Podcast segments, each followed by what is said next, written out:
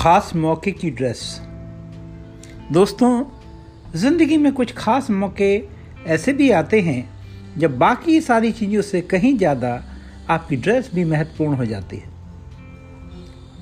जिस दिन आप अपनी पहली डेट पे जाते हैं, किसी नौकरी के इंटरव्यू में शरीक होना होता है, या फिर अपनी या अपने किसी करीबी की शादी का मौका हो तो देखिए इंटरव्यू के लिए ड्रेस कोई ख़ास मगजमारी वाली बात नहीं है।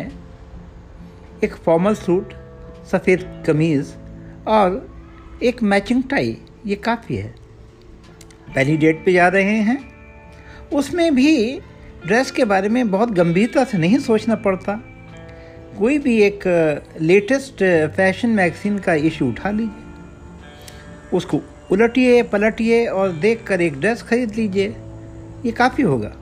हाँ इस अवसर पर सबसे ज़्यादा ज़रूरी मुँह से आने वाली गंध को मैनेज करना है। इसके लिए आपको एक अदद क्वालिटी माउथ वॉश की ज़रूरत है। क्योंकि अपनी डेट के इतने करीब पहले आप कभी गए नहीं होंगे। महँगा परफ्यूम लगा लें तो और सोने में सुहागा हो जाएगा। क्योंकि कई डेट ड्रेस के कारण कम, मुख से आने वाली दुर्गंध के कारण ज़्यादा असफल होती हैं। लेकिन शादी की ड्रेस की बात तो सबसे अलग है। सामान्यतः लोगों की शादी एक ही बार होती है और इस मौके पर स्टिल और वीडियो कैमरे आप पर ही फोकस होते हैं। साहब बड़े बड़े डिज़ाइनर लेबल, उनका धंधा शादियों की स्पेशल ड्रेस से ही चल रहा है। दूल्हा दुल्हन की ड्रेस तो महत्वपूर्ण है ही, पर साथ ही दूल्हे के दोस्त, खास खास करीबी रिश्तेदारों, दुल्हन की सहेलियों की ड्रेस भी कम महत्वपूर्ण नहीं है। आखिरकार, जो मेन फ़ोटो फ्रेम्स होते हैं, उन, उसके अंदर दूल्हा दुल्हन के अलावा पाए जाने वाले करेक्टर भी यही होते हैं। अच्छे, सजे धजे दोस्त और सहेलियाँ अगर कुबारे हैं तो उनके लिए यही वो अवसर है जो अपने जीवन साथी को भी एक्सप्लोर कर सकते हैं। एक हमारे मित्र का किस्सा है, अपने साले साहब की शादी में उन्हें शरीक होना था। अब वे तो दूल्हे के इकलौते जीजा थे। यानी पूरी बारात के सुपर वी आई पी इसलिए उन्होंने अपने एक बहुत ख़ास दोस्त की मदद मांगी कि उन्हें एक अच्छी ड्रेस दिला दे। अब ये तो आप जानते ही होंगे, अगर आपके चंद दोस्त हैं तो आपको दुश्मन खोजने की ज़रूरत नहीं। उनका दोस्त उन्हें एक मशहूर लेबल के शोरूम में ले गया। वहाँ दोस्त कुछ ऐसी ड्रेस देखने लगा, जो यूनिक किस्म की हों, जो सामान्यतः लोग नहीं पहनते। बस उसी में उसने एक सुर्ख लाल रंग के बंद गले का कोट चूज़ किया। इसके शोल्डर और हाथों पर नेवी के रियल एडमिरल जैसी गोल्डन फीती भी लगी हुई थी। ड्रेस का दाम ड्रेस की तरह ही शानदार था।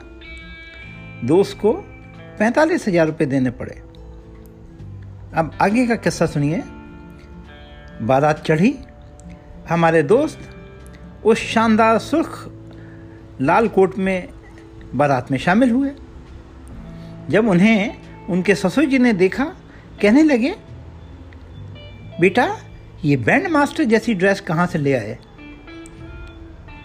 अब कहने सुनने का तो कोई फ़ायदा नहीं था। रात के दस बजे चढ़त हो रही थी। उस समय बाज़ार बंद हो चुके थे। कोई वैकल्पिक ड्रेस संभव नहीं थी। बारात आगे बढ़ने लगी। बैंड बज रहा था। दिसंबर के मौसम में बाराती पूरी तरह टाइट थे और दूल्हे पर नोट पे नोट लुटाने की शुरुआत कर चुके थे। ये तो आप जानते हैं, बारात की चढ़त में दूल्हे पर नौछावर किए गए नोट बैंड वालों को ही दिए जाते हैं। अब कई बाराती जो दूल्हे से हमारे मित्र का रिश्ता नहीं जानते थे, वो न्यौछावर करके नोट हमारे मित्र को भी प्रस्तुत करने लगे। लेकिन अभी पूरी दुर्गति बाकी थी। नशे की झोंक में एक बाराती करामाती किस्म का डांस कर रहा था और डांस करते करते घोड़ी के पीछे पहुँच गया। घोड़ी की पूंछ को उसने किसी महिला के बाल समझकर खींच दिया। हमारे मित्र दूल्हे राजा के आगे आगे चल रहे थे। पूंछ जैसे ही खींची, घोड़ी बिदक गई।